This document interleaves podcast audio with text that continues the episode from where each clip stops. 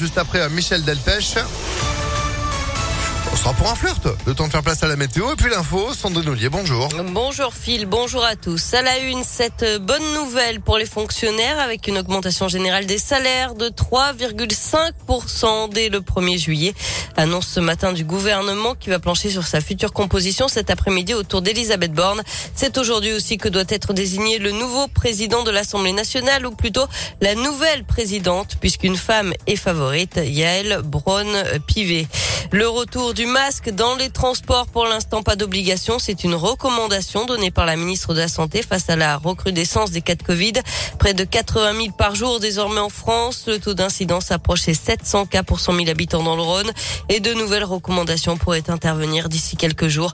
La première ministre Elisabeth Borne réunit cet après-midi à 15h en visioconférence les préfets et les directeurs des agences régionales de santé. Un nouveau rappel de produits en grande surface. Plusieurs marques d'œufs commercialisées dans les magasins Leclerc, mais aussi chez Coccinelle et Coccimarket notamment, font l'objet d'un rappel par les autorités sanitaires pour un risque de présence de salmonelle. Des œufs de la marque EcoPlus, les œufs de nos régions, Belle France ou encore Ecoprix, qui ont été commercialisés entre le 3 et le 16 juin.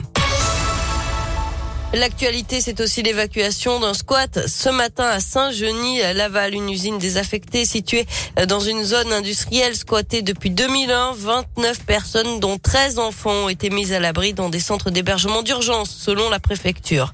Une manifestation des cheminots aujourd'hui à Lyon, c'est à l'appel de la CGT pour la défense du secteur public. Un rassemblement à Lyon en ce moment, place Jules Ferry, puis un défilé à partir de 13h45. Il passera notamment par le boulevard Jules Favre, le cours et le pont Lafayette, la rue de la République pour arriver place des Terreaux.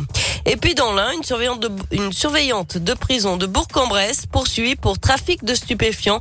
D'après Le Progrès, cette monitrice de sport avait été interpellée vendredi après la découverte de 200 grammes de résine de cannabis dans un sac. Elle a reconnu avoir voulu introduire la drogue pour la vendre dans l'établissement. Cette jeune femme de 25 ans a été mise en examen et placée sous contrôle judiciaire. Du sport avec du tennis et les qualifications hier de Caroline Garcia, de Djokovic et d'Alcaraz. À suivre aussi aujourd'hui les débuts d'un autre favori, Rafael Nadal. Et puis les mondiaux de natation. Le plongeur de Messimy, licencié à Vonure, et Alexis Jandard, qualifié pour la finale du plongeon à 3 mètres. Il a pris la 8e place de la demi-finale hier, lui qui avait été opéré de l'épaule en janvier. Un autre Lyonnais, Jules Bouillet, 19 ans, qui découvre la compétition senior, sera également en finale.